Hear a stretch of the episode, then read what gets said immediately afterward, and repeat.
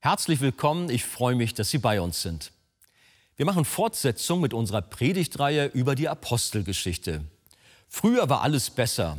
Wer von uns hat diesen Ausspruch nicht schon einmal gehört oder ihn sogar selbst gebraucht? Mancher Christ mag das vielleicht auch über die erste Gemeinde denken und hat dabei das Idealbild einer Gemeinde vor Augen. Doch unser heutiger Bibeltext zeigt uns, dass auch die Urgemeinde, wie jede Gemeinde in unserer Zeit, ihre eigenen Schwächen und Stärken besaß. Welche das waren und was wir daraus lernen können, das hören Sie in der nun folgenden Predigt.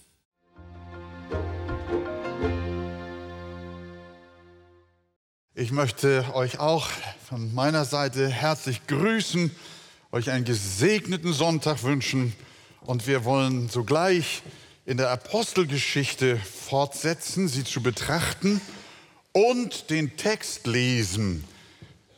Nehmt eure Bibel zur Hand und schlagt mit mir auf Apostelgeschichte 6, Vers 1 bis Vers 7. In jenen Tagen aber, als die Zahl der Jünger wuchs, entstand ein Murren der Hellenisten gegen die Hebräer, weil ihre Witwen bei der täglichen Hilfeleistung übersehen wurden. Da beriefen die 12 die Menge der Jünger zusammen und sprachen: Es ist nicht gut, dass wir das Wort Gottes verlassen, um bei den Tischen zu dienen. Darum, ihr Brüder, seht euch nach 7 Männern aus eurer Mitte um, von gutem Zeugnis, voll Heiligen Geistes und Weisheit, die wollen wir für diesen Dienst einsetzen. Wir aber wollen beständig im Gebet und im Dienst des Wortes bleiben. Und das Wort gefiel der ganzen Menge. Und sie erwählten Stephanus, einen Mann voll Glaubens und Heiligen Geistes, und Philippus und Prochorus und Nikanor und Timon und Parmenas und Nikolaus, einen Proselyten aus Antiochia. Diese stellten sie vor die Apostel, und sie beteten und legten ihnen die Hände auf. Und das Wort Gottes breitete sich aus, und die Zahl der Jünger mehrte sich sehr in Jerusalem. Auch eine große Zahl von Priestern wurde dem Glauben gehorsam. Amen. Amen.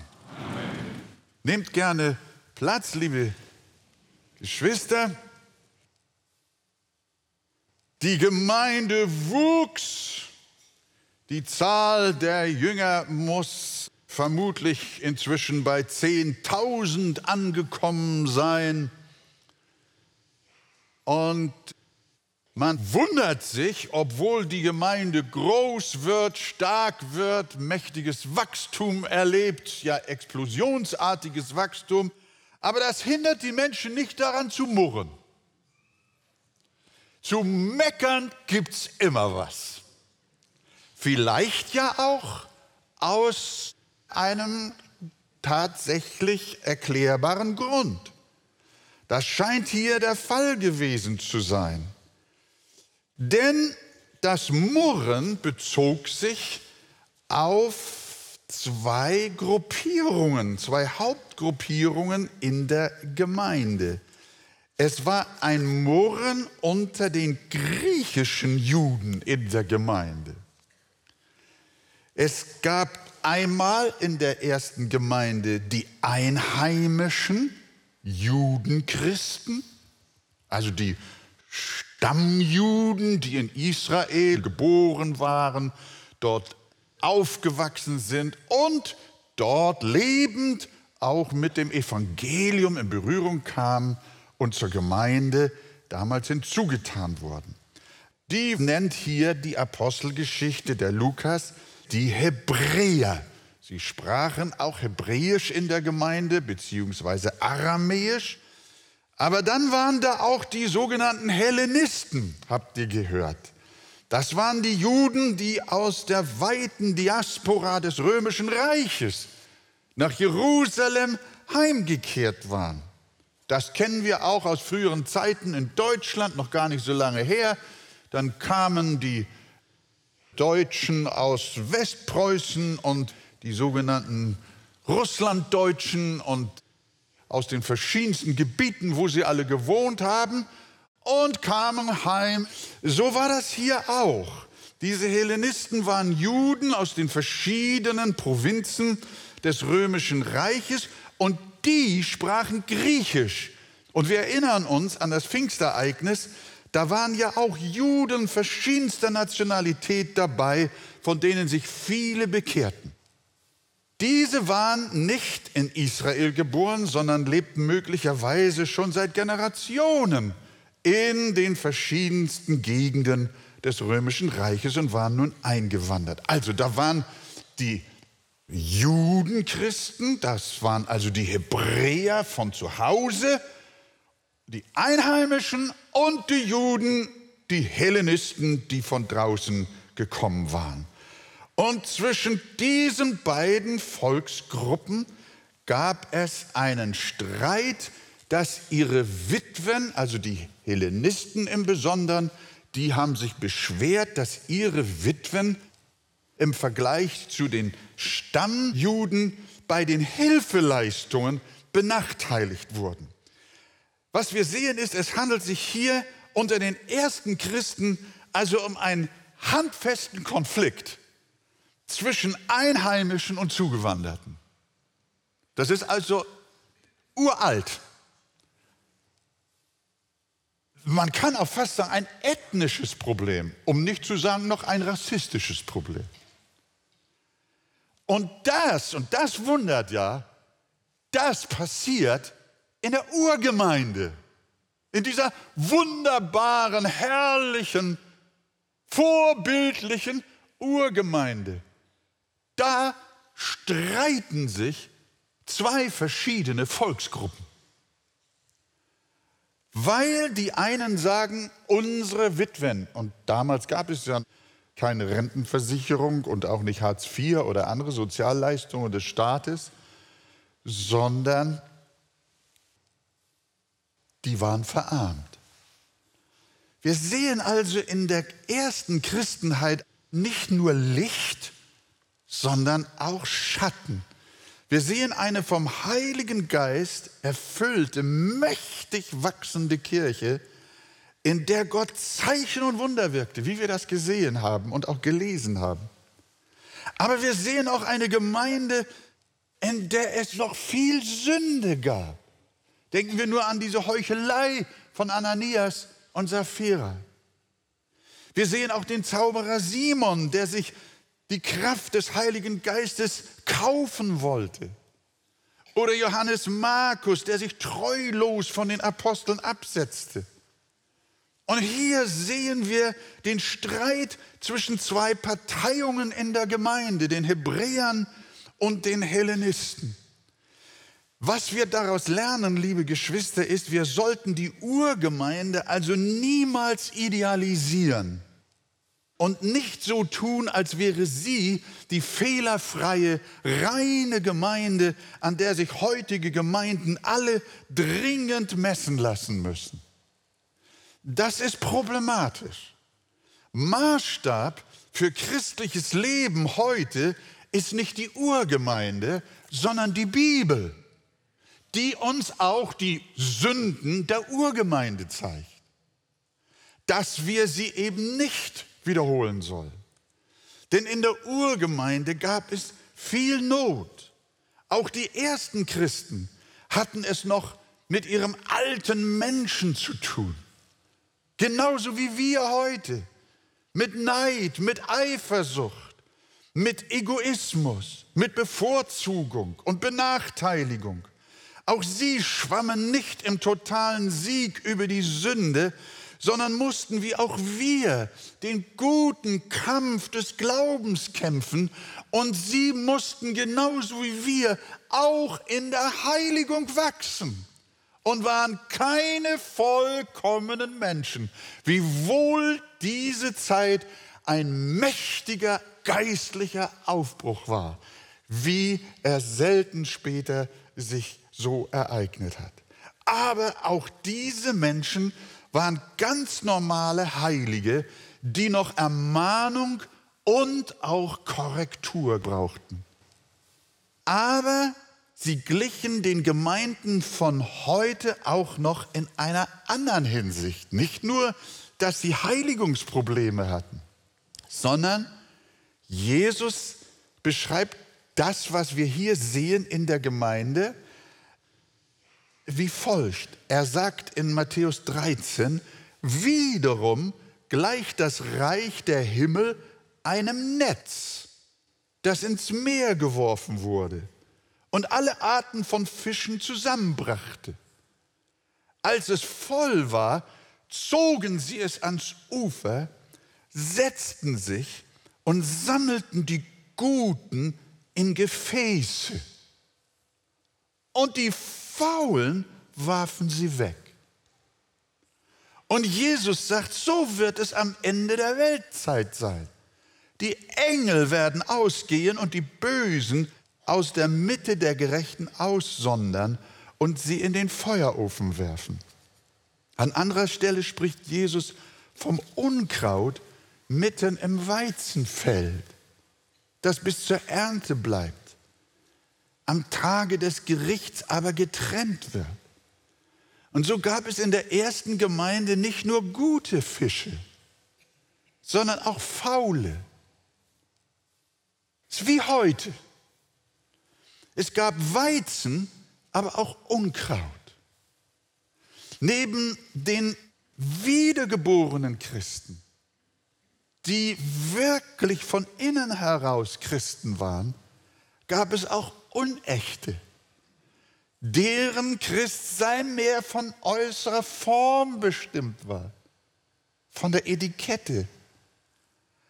Aber der Glaube hatte nicht wirklich ihr Herz erreicht.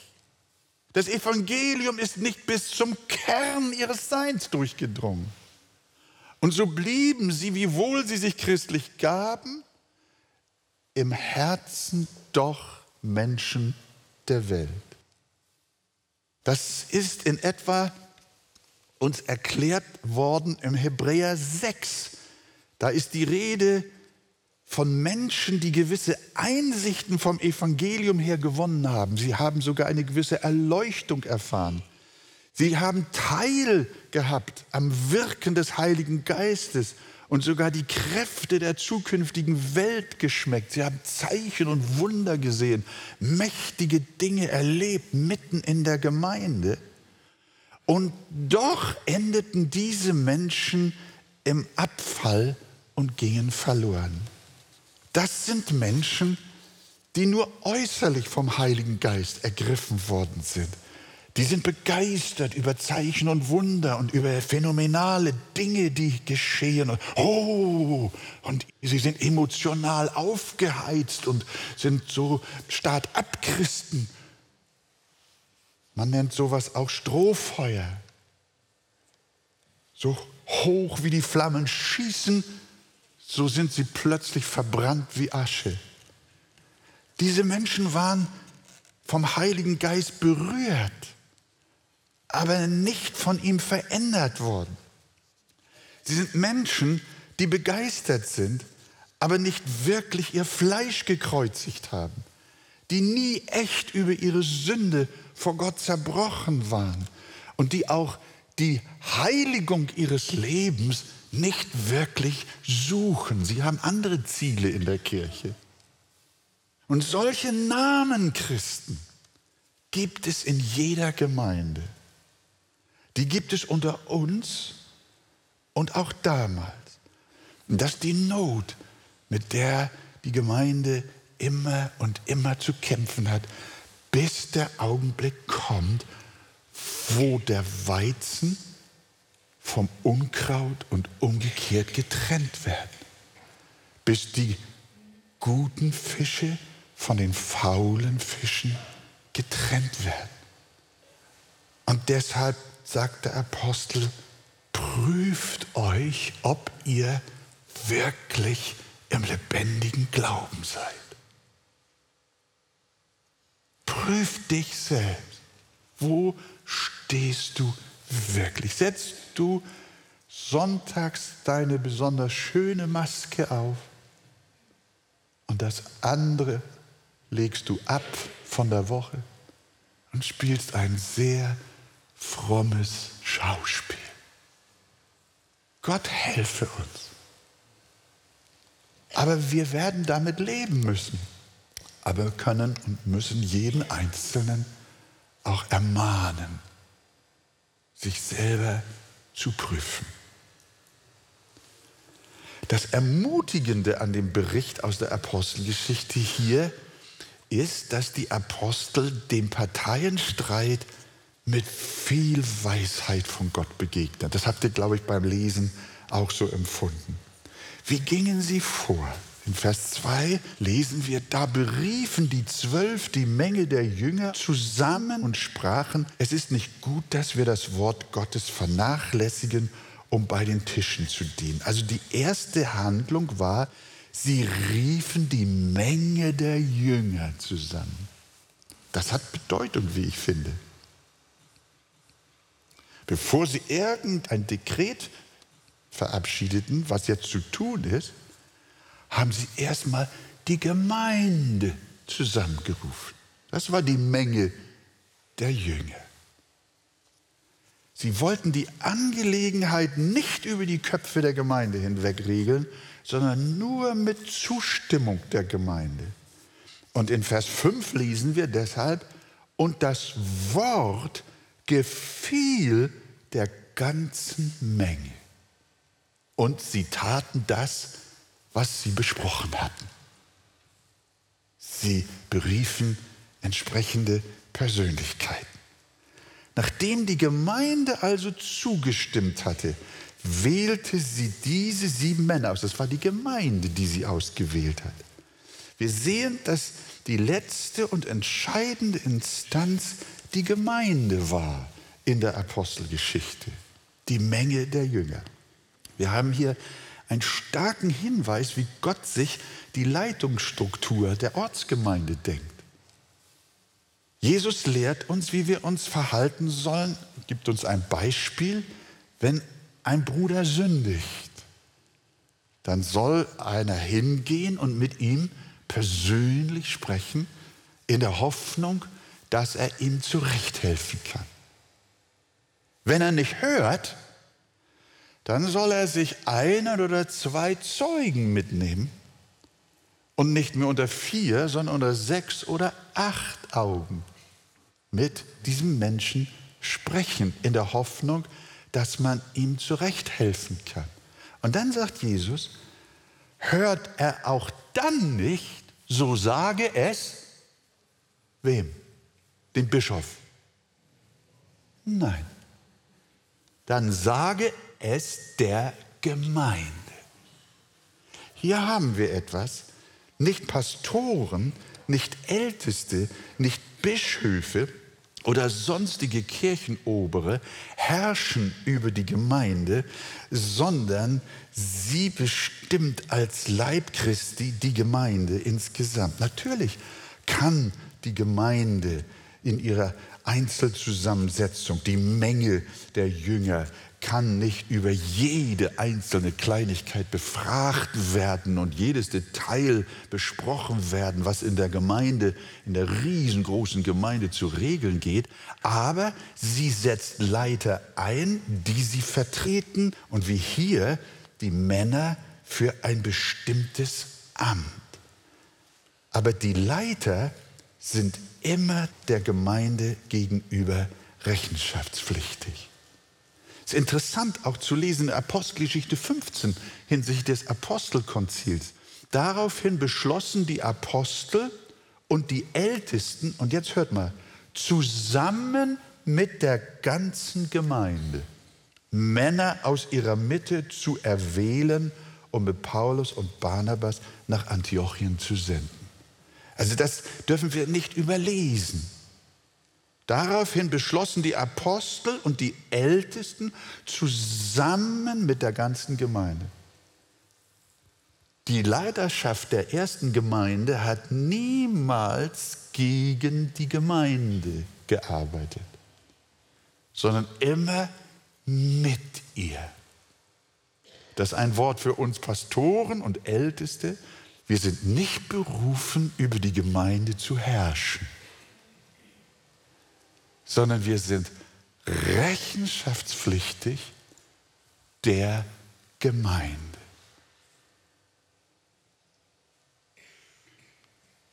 Ein Disziplinarverfahren betreffend schreibt Paulus an die Korinther in 2. Korinther 2, Vers 6, für den Betreffenden sei die Bestrafung, also für den Betreffenden, der diszipliniert wurde, sei die Bestrafung, und jetzt schreibt er ein interessantes Wort, von Seiten der Mehrheit genug.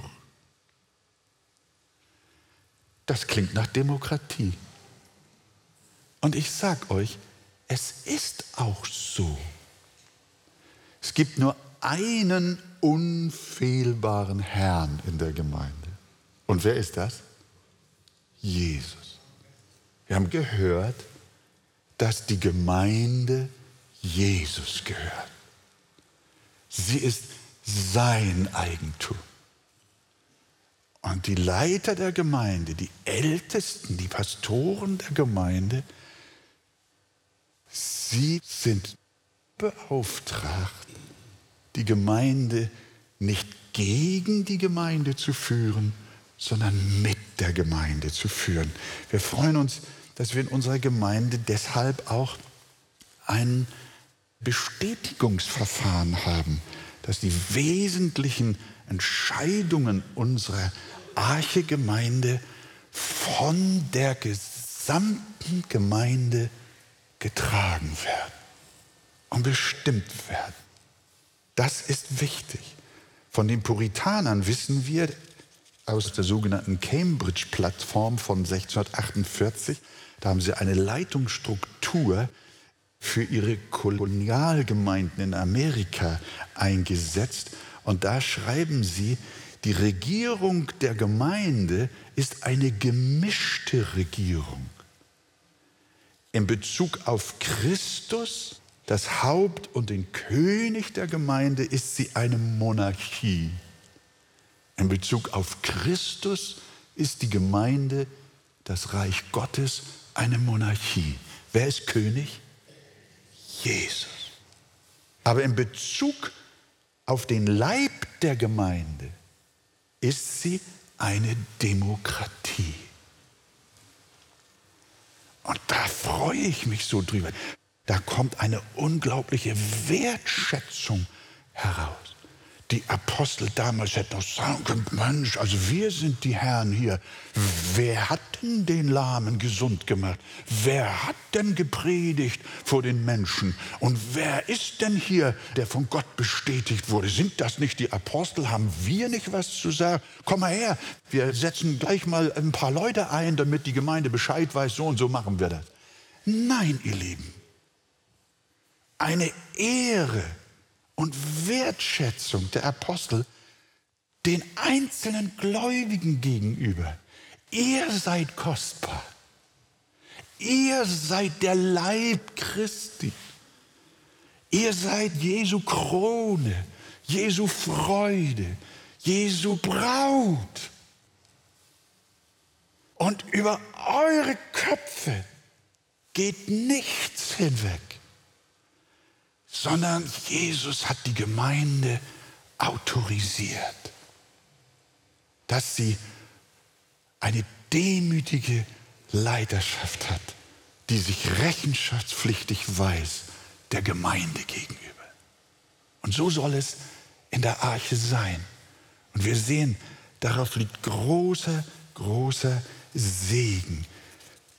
Da lesen wir, da beriefen die 12 die Menge der Jünger zusammen. Und sie jonglierten das nicht alleine.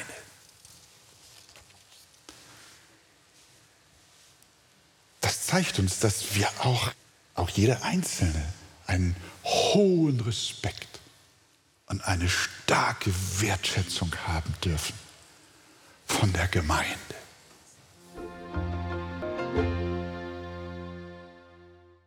Die Bibel sagt uns, dass wir prüfen sollen, ob wir wirklich im Glauben sind. Das haben wir in der Predigt gehört.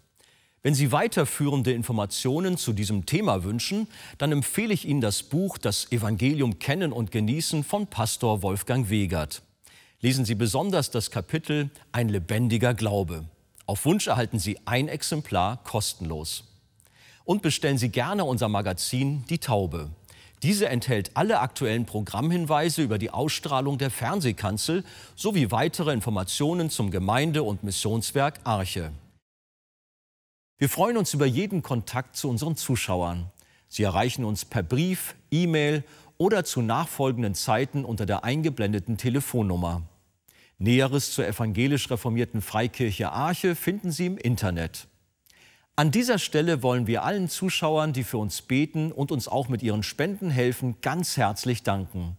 Damit haben Sie Anteil an der Verbreitung der guten Nachricht von Jesus Christus. Über eine Spende auf die eingeblendete Kontoverbindung würden wir uns sehr freuen. Das war's für heute. Auf Wiedersehen, wenn Sie mögen, bei der nächsten Fernsehkanzel.